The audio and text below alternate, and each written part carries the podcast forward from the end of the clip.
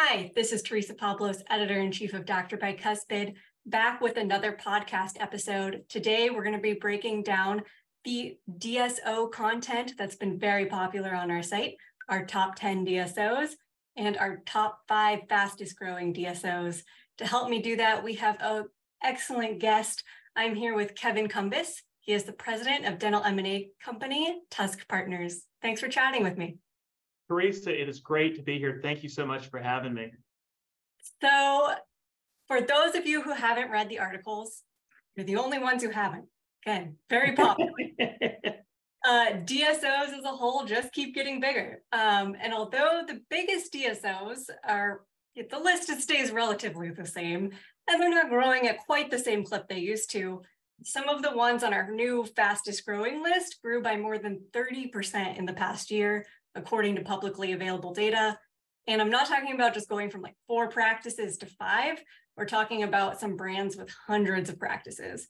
And so I'm really excited to talk with Kevin because I want to know what that kind of growth looks like on the ground floor. And so as the president of an M&A company that works specifically in dental, what trends have you observed in the growth of DSOs over the past year? Yeah, uh, thanks. Great, great question. Uh, the market moves so quickly and things are so dynamic and fluid. Um, you know, it's it's almost a question you could ask quarterly, frankly.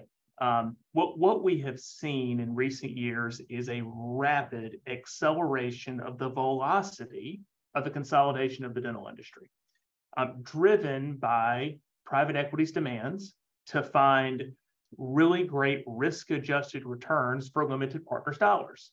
So you, you, you see uh, success inside of an industry. A private equity company has, has success, and they're not just returning a 20% compounded interest uh, back to limited partners, but it's north of 30 or 40 on, a, on an annualized basis. People take notice, right? So five years ago, we might have had 50 private equity backed DSOs. Today we have over 150 private equity backed DSOs. I mean, wow. that's how voracious the appetite is uh, for investment inside of the dental community.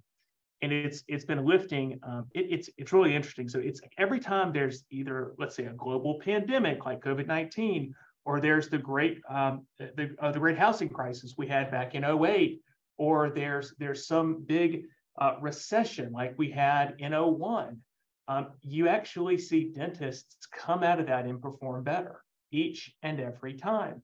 And smart investors recognize that an industry is pandemic resistant and recession resistant. That's where they want to put their money. So that's kind of been the, the overall globing, global reason as to why we've seen more investment. Um, in recent years, it, it's really a story of a private equity backed groups trying to get in at low multiples and exit at high multiples, right? They're, they're playing the game of buy low, sell high. Um, as the market has gotten flooded with new uh, buy side participants, valuations have gone up um, year over year over year. And we were looking at some comparables that that we looked at on internally in, inside of our business, and our average average exit multiple for our clients has gone up in 2020, 21, and, and year to date, sorry, year to date, sorry, 2022 and year to date 2023. So it, it feels like it, I don't know how much we can continue at this pace though, Teresa, because we all know that interest rates are up and interest rates um, drive the cost of debt and private equity groups um, don't just use equity dollars, they use debt as well to, to buy these businesses. Uh, so the, the rapid growth we've seen in the last five years is likely going to slow a little bit. Uh, there are certainly some buyers who are sitting on the sidelines and taking this opportunity to breathe and incorporate the practices that they purchased.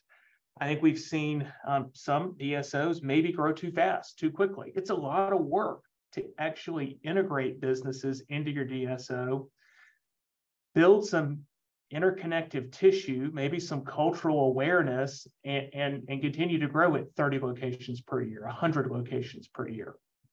Uh, I think that private equity buyers are, are, are a little more aware uh, that stacking EBITDA might not equate to creating value. And I, I, think there's some EBITDA stackers out there that are just trying to, to create a lot of value and get out and not do the hard work of operational um, integration. So it, it's a long-winded answer to a very simple question, but it was not an easy question to answer in a very simple soundbite. No, and I think you talked about um, quite a few different points of uh, what's driving these kinds of trends and where they might be going. Um, so thank you for expanding upon that. Now, um, I'm curious, in your opinion, what sets the 10 largest DSOs and the five fastest growing DSOs apart from the rest? So do they share common characteristics or practices that may make them more appealing to patients or dental professionals? Yeah, so I'm I'm look I'm I'm popping up the website here and looking at your uh, 10 largest and, and some of the commonalities across the 10 largest is that they've they've actually been around for decades. Um, in full disclosure, actually worked for affordable dentures, affordable care. They, they've been around since the 70s. These are not many of these companies um, have existed for so long. They they've got they've iterated on their model. Uh, they've learned from their mistakes and they've they're stronger because of the, the mistakes that they made early on. Um, they they've got predictable results when they buy practices. Um, they've gotten really really sharp at where they want to expand their footprint.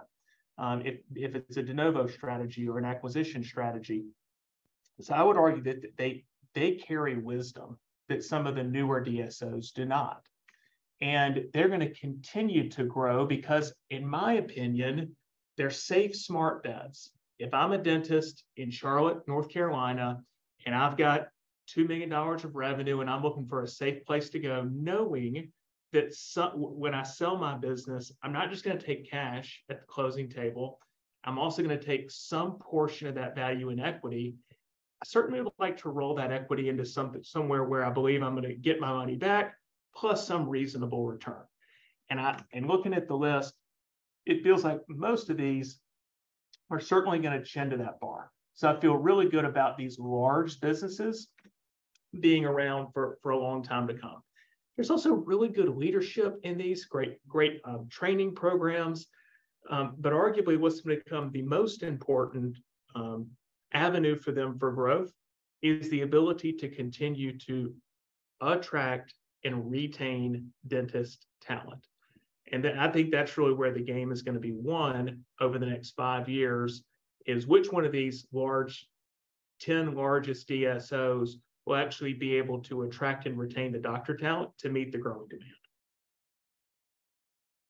And I kind of want to dig into that a little more. Um, or if you could provide some insights that you've seen that successful DSOs have used to achieve their scale. Um, you mentioned de novo and acquisitions, and then what they might have to do, in your opinion, on that talent front. Yeah, so there, there's really only three engines for growth in businesses like this. Um, two, you've already correctly pointed out. Um, well, number one is acquisitions. That that's what we talk about most uh, because I'm, I'm, in the business of selling businesses, so we, we talk a lot about that over here at our shop. Then there's also the de novo strategy, which is building new practices. And some companies like Aspen uh, and Affordable Dentures for a long period of time, that was 80 to 100% of their growth strategy.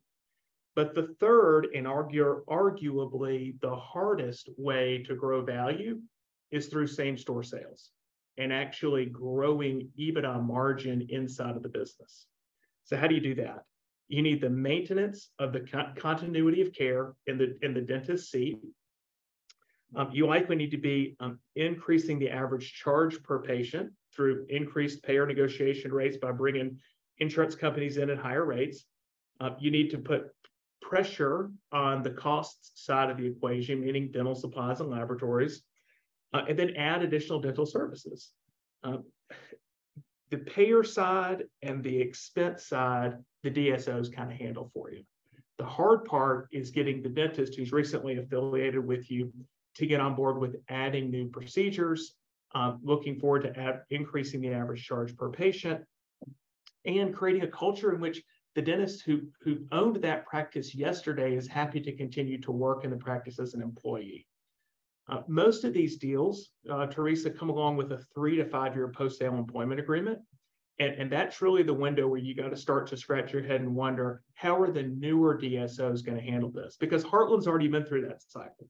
Affordable Dentures has been through that cycle. DCA's been through that cycle. They, they have time tested solutions on how to solve that natural attrition that's going to happen with dentists over the age of 65 each and every year. But it's the newer DSOs I'm a little curious about. I'm not exactly sure how they're going to handle that because Heartland, Heartland has been inside of dental schools for decades now. They are well known. Whereas a two-year-old DSO that just got originated, you know, a couple short months ago, they're going to have dentists leaving after they work their contract, and they're going to be competing against the Heartlands of the world to replace that talent. So I, I again, so so how do you do it? Um, there are some creative and entrepreneurial DSOs that are offering very, very large signing bonuses if the doctors will sign multi-year employment agreements. They are offering um, loan forgiveness for the dental school and specialty school uh, debt burden that comes along with graduating from school these days. And they're also offering equity inside of the business in which that dentist will work or inside of the broader DSO.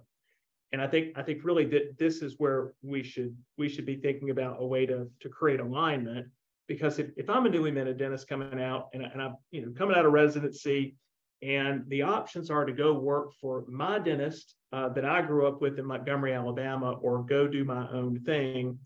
And the dentist in Montgomery is not offering me equity, but the dentist, the, the DSO is, and it's worth $100,000 today and could be worth $500,000 in, call it seven to 10 years. That is meaningful to me. And I, I think those are the tools that DSOs need to come to rely on to attract the best and the brightest talent. So we're, we've talked about talent. I kind of want to move towards the other end of the spectrum. You're a dentist thinking about retiring, um, and you're looking to sell your practice. Since you're on the M&A side, what are the reasons you're hearing from doctors who are selling their practices who opt to go with a DSO? Yeah, so uh, there's never been more awareness of what a, a practice, a dental practice is worth than, than there is today. Um, and I'm sure we played a large role in that, right? We we do a lot of content-based marketing, a lot of a lot of podcasts and webinars and speaking at conferences. Uh, but the short story is it's a great time to own a dental practice uh, because it gives you options you can sell to another dentist who graduated from the dental school that's your alma mater as well. And you can likely receive about somewhere between 70 to 85, uh, 80, 85% of collections from, uh, from that buyer. And again, the reason there is because the buyer doesn't want to put any money in. the dentist buyer wants to get a loan for 100% of the value. And that's that's kind of the, this, this artificial ceiling about what banks will lend individual dentists to buy dental practices. And that's been the conversation around valuation for many, many, many many years. Today, what I would, if you're thinking about selling, the first thing I would do is call somebody like us and say, look, let us give you a true market read so you can compare sell to a dentist compared to sell to a DSO. And, and believe it or not, we're agnostic on, on, what a dentist chooses because it's not the, it is not, not, not the right fit for everyone. Um, but what makes our blood boil is someone making a decision without all of the information. You know, my, my father sold his, his dental practice to his associate, and he and I you know, have a great relationship and laugh about it all the time. He said, I don't, I don't think I could have sold to a larger group. And then I share with him some of the valuations our clients achieve. And he goes, Well, for that kind of money, I might could have done it. So I, I think you've got to be armed with the facts before you can make a well-informed decision. So for selling to a DSO, eh, you're going to get some some good value in today's market for your yeah. practice. Are, are, there any other reasons beyond the dollar amount that well, for sure? For sure. So for for an individual dentist, he or she um, might be a little tired of running payroll, might be tired of actually filing the taxes for the practice, might not be uh, the, a marketing genius, and would really like to just hand some of those mundane but necessary roles and responsibilities off to someone else. And for docs who want to do that, um, DSOs can be a great fit. Um, there are also group practice owners. Let's think about the dentist that went from one location to seven locations and has aspirations to continue to grow, but is a little uh, kind of outstripped his lender and maybe outstripped his capabilities. Uh, they're really good at the growth from from one to seven, but from, to go from seven to 27, maybe they need some additional support. And there are great DSOs that will help you with that. And what they're doing is providing operational knowledge, infrastructure, and access to capital more quickly than you could get on your own. And we're lucky enough to work with a lot of entrepreneurs who are in that, call it four to 11, four to, four to 25 locations and say, listen, what I really need now is a capital partner for growth. And they're, they're willing to share some of their playbook with me to increase the likelihood that I can execute on the vision that I have. Those are really the, when I think about the two groups, individual dentist and a growing group practice owner, that's really the reason that they they are considering a partnership with a DSO. And then let's talk about the flip side. People like your dad. What are some reasons selling to a DSO might not be the right choice?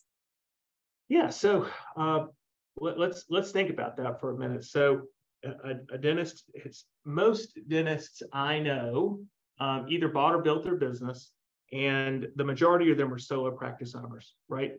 And they've got a team that they've nurtured and grown over the years. Many of them have been with them 10, 20, 30 years. And the thought of, and they've been um, independent their entire lives, right? They now they have to go to work to make money because they need their 10 fingers in, in somebody's mouth to make money. But nobody's ever told them when to take a vacation. Nobody's ever told them how to run payroll. Nobody's ever, they've never had a boss. And many of them, their entire lives have never had a boss because they went from undergrad to dental school to maybe to residency or specialty, then out and then independent practice ownership. For some dentists, the idea of having to work for someone is intolerable. And I will, we tell dentists all the time if that's just intolerable for you, you do not need to do this because there's no amount of money in the world worth being miserable for. It's just not. That's not the way you should end your career. Uh, so we're, you know, we we we really try to push on people hard as they're thinking about making a decision to sell to a DSO, and they understand not just the financial outcomes like we've talked about, um, but also the operational outcomes. What does work really look like on the other side of the equation, uh, on the other side of the deal? and then we we really help them try to understand emotionally what this is going to feel like and if we if we've got um, i feel like our client has a good understanding of all that then, then we feel like they're mind ready and, and and potentially could be a great fit for a dso now returning to the prospect of growth i'm curious if you've noticed if there's any regions or markets that have uh, had a particularly significant growth of DSOs in the past few years, and what factors is are contributing to this growth? Yeah, great question. We we track this internally, and we always um, are are updating um, our thoughts around it. What I will tell you is is what's really popular right now because it's it's a little bit of a, a moving target. Um, right now, the most valuable desirable practices are located in what we kind of call SEC and ACC country, right? We, we, have, we have all sports fans around here. So you think about the SEC and the ACC is kind of Atlantic, Gulf Coast, all the way out to Texas, North Oklahoma, and, and, and it's also where a lot of people live. Uh, it, it's where a lot of people are moving, and you look at all the folks who moved from California to Texas and from New York down to Florida and these are booming, booming population bases, really strong economies, highly desirable areas to work.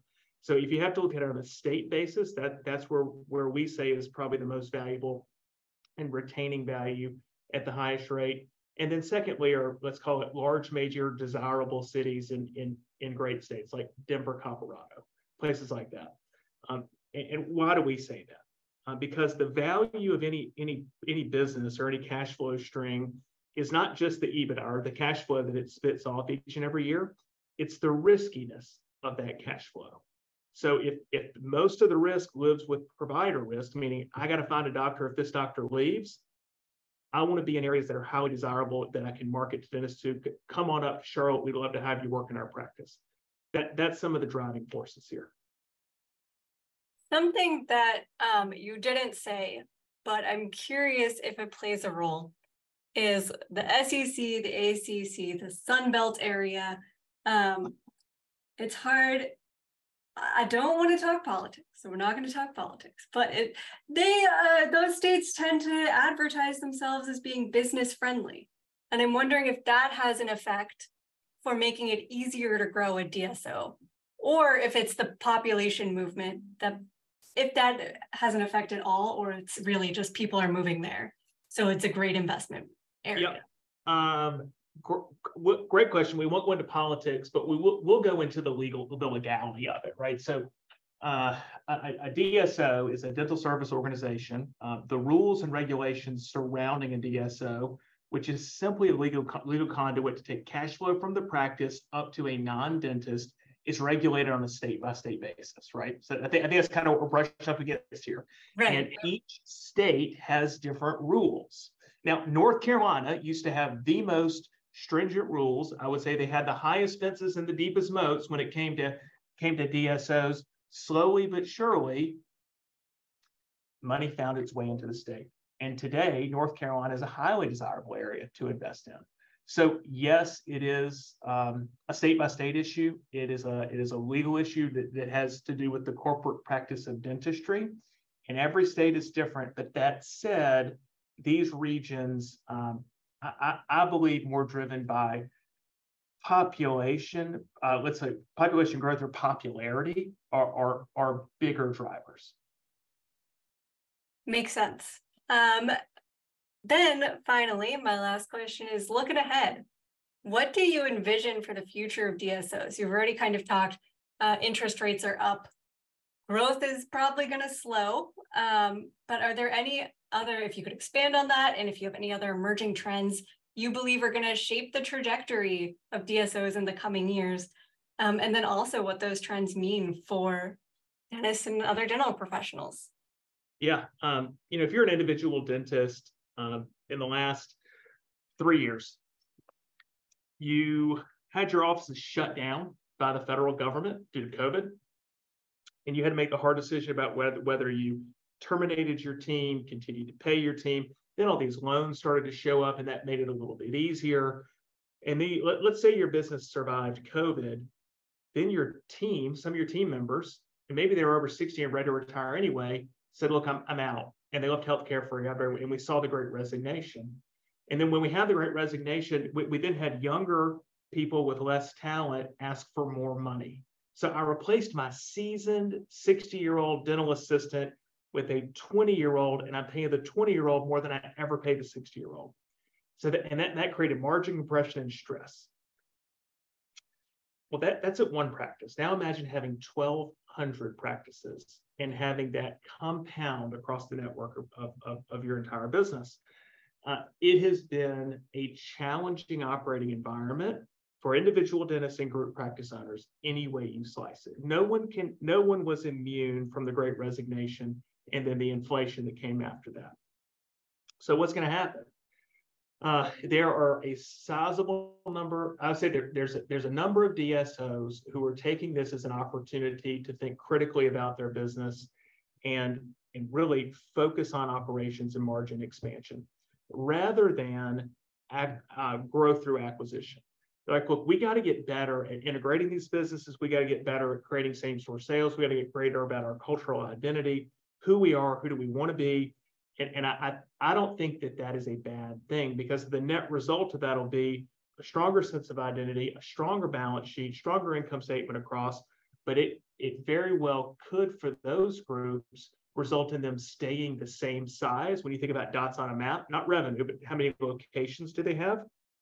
Or even shrinking a little bit and rationalizing off some bad businesses uh, that that could be more of a, a, a kind of a time suck and and they just say well let's let's get lean let's get right. And then when we have the core uh, all, all toned up at that point then we'll go out and to acquire more businesses. So we do I, we talk with a lot of ceos at conferences and on, on calls like this and it does feel like we are more in an era of i got to do some housekeeping. I got to do some i got to make some changes operationally um, because I want to make sure that when when the money gets cheaper and the economy recovers, there's more certainty out there that we can run swiftly.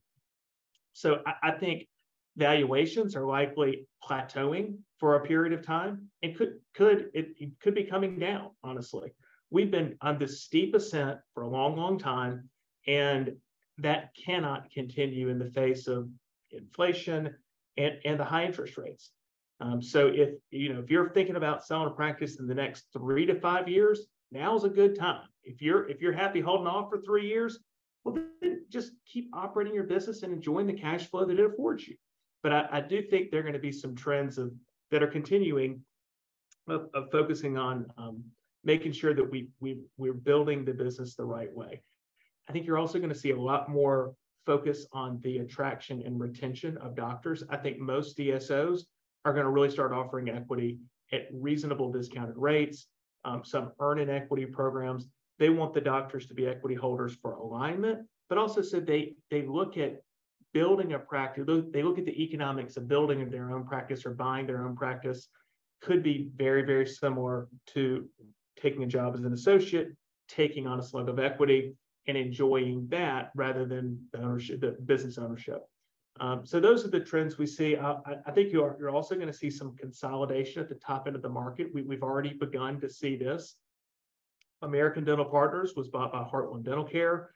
Um, you're going to see you've seen a, a, big conglomerate built with Western. I think you're going to see more more of that consolidation at the top as they look for ways to um, rationalize headcount through synergy through synergistic M&A.